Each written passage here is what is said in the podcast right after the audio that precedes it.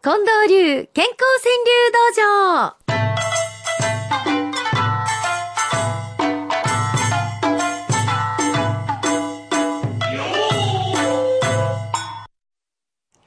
近藤さん、はいやはりね、この時期になりましたら、うん。来ましたよ、松茸。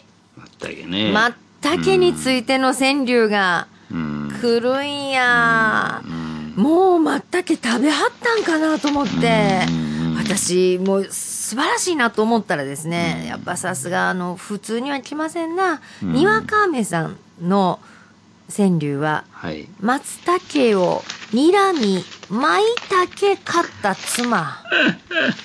せやまいねだけな。なんであのお店の前で松茸、まあ買おうかか、まあどうしようかっていう時、立ち尽くしてしまうんでしょ 立ち尽くしてしう。まう。もう私もずと見てますもんね。ええ、そうな。松茸を睨み、舞茸買った妻。私はエリンギを買いました。まいたけもいいよ。栄養あるからね。舞茸っていいんですよね。うん。そうですよ。ね。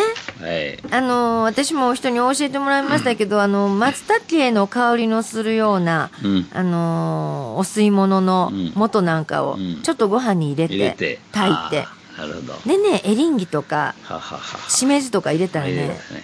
まあそう、もう目閉じたらわかりません。なことないか、松茸に怒られるか。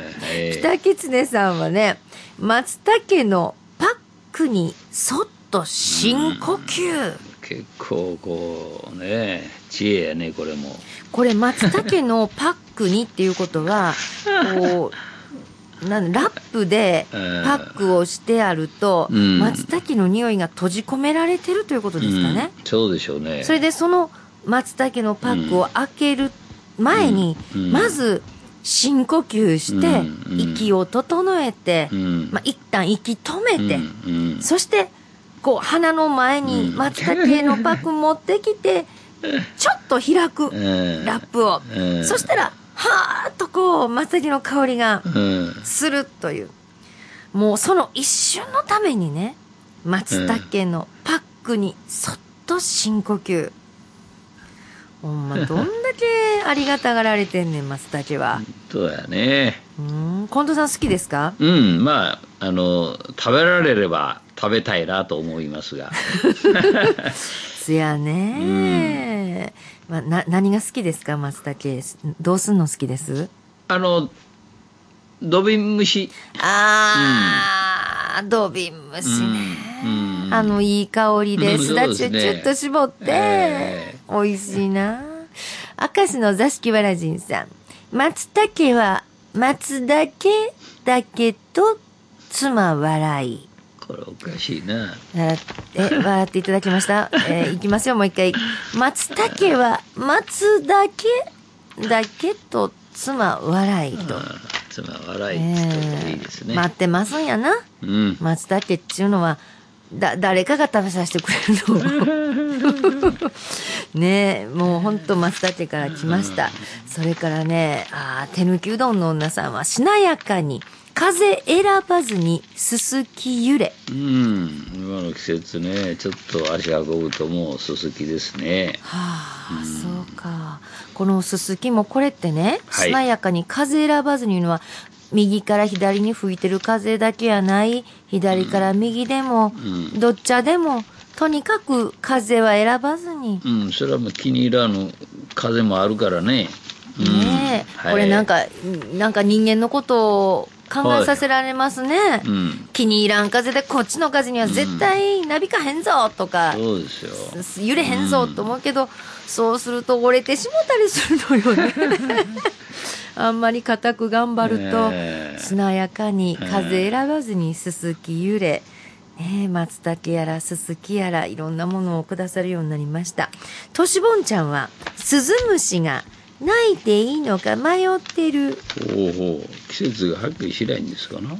なんかうん。いいか？あの泣いていいか？みたいな。でもまだちょっと暑い日もあるで。こんな日に。泣いていいか？ねえ。うさぎちゃんです。散歩道。黄金銀杏我を呼ぶ。うん。なんかいろんなものが色づいてくるんですね。そうです。はあ、貧乏暇なしさんです。ほがみのり、黄金なびかせ、舞うあかね。もう、いきなりなんか、秋色してきましたね、川柳が。茜。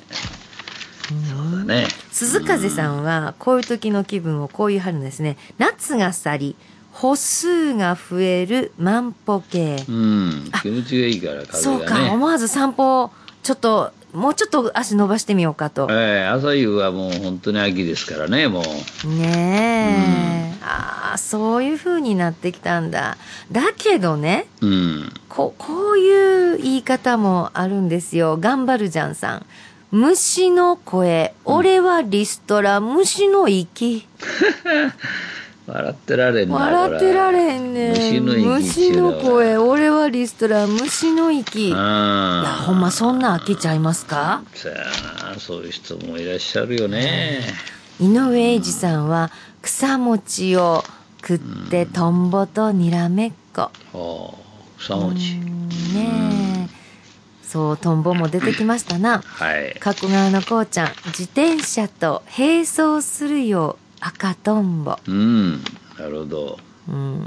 でも秋って太るのよね。いちじくジャムさん、どうせなら美味しいもので太りたい。うん。それちょっと、それちょっと太りそうだな、本当に。そうなんですよね。雪見酒さんは太っ腹メタボじゃないよ。心意気。うん心意気のことやねんけどね。ああ、メタボですかってなもんやね。徳留美沙さん、胃カメラを飲んだが腹は黒くない。うん。そうですね。日の絵馬さん、私これよくわかる。玄関でおかずを当てる声がする。あ私も実家に帰ったらいつも玄関開けた時に、あ。ああ、今日はな、なになにやねってものすごく細かく当てるんですよ。あ。子供の頃からずーっとそれなんですねもう、開ける前から分かってたりする時あるやろ。あります。あれ嬉しいですね。え もうカレーとかね。カレーとかな。玉のすき焼きなんていうのはも外からわかりますよね。玉ねぎ炒めてるのもよう似合ってくるな、あれ。わかる。あの甘い香り。いいねそうそう。で、自分の家かな思ったら隣の家やったりすんねん。あ、がっくりみたいな。うん 秋ってそういういろんな、あのね、食べ物の匂いやら色やら、そういうものがどんどん川柳に出てくる。そんな秋ですね。あ、これはこの方、海外のどなたかなんですけどね。夢一つ、勝重さんとする散歩やって、うん。近藤さんいやいやいや。そんなん言うてもうてますね夢一つ、勝重さんとする散歩。うーん。うん。こう言われたら嬉しいです。そうですよ、これ、水野さんと散歩したの前、オンエアしたからでしょうええね。多分そうだと思います。うん皆さんそのイメーはジ持ってくださってるんだいと思う。はい。えーあ、夫婦川柳、夫婦川柳の面白いの。チャーブかほちちさん。ともしらが、誓った嫁が髪染める。あんなにちこたやん、ともに白髪までって。ともしらが誓った嫁が髪染める。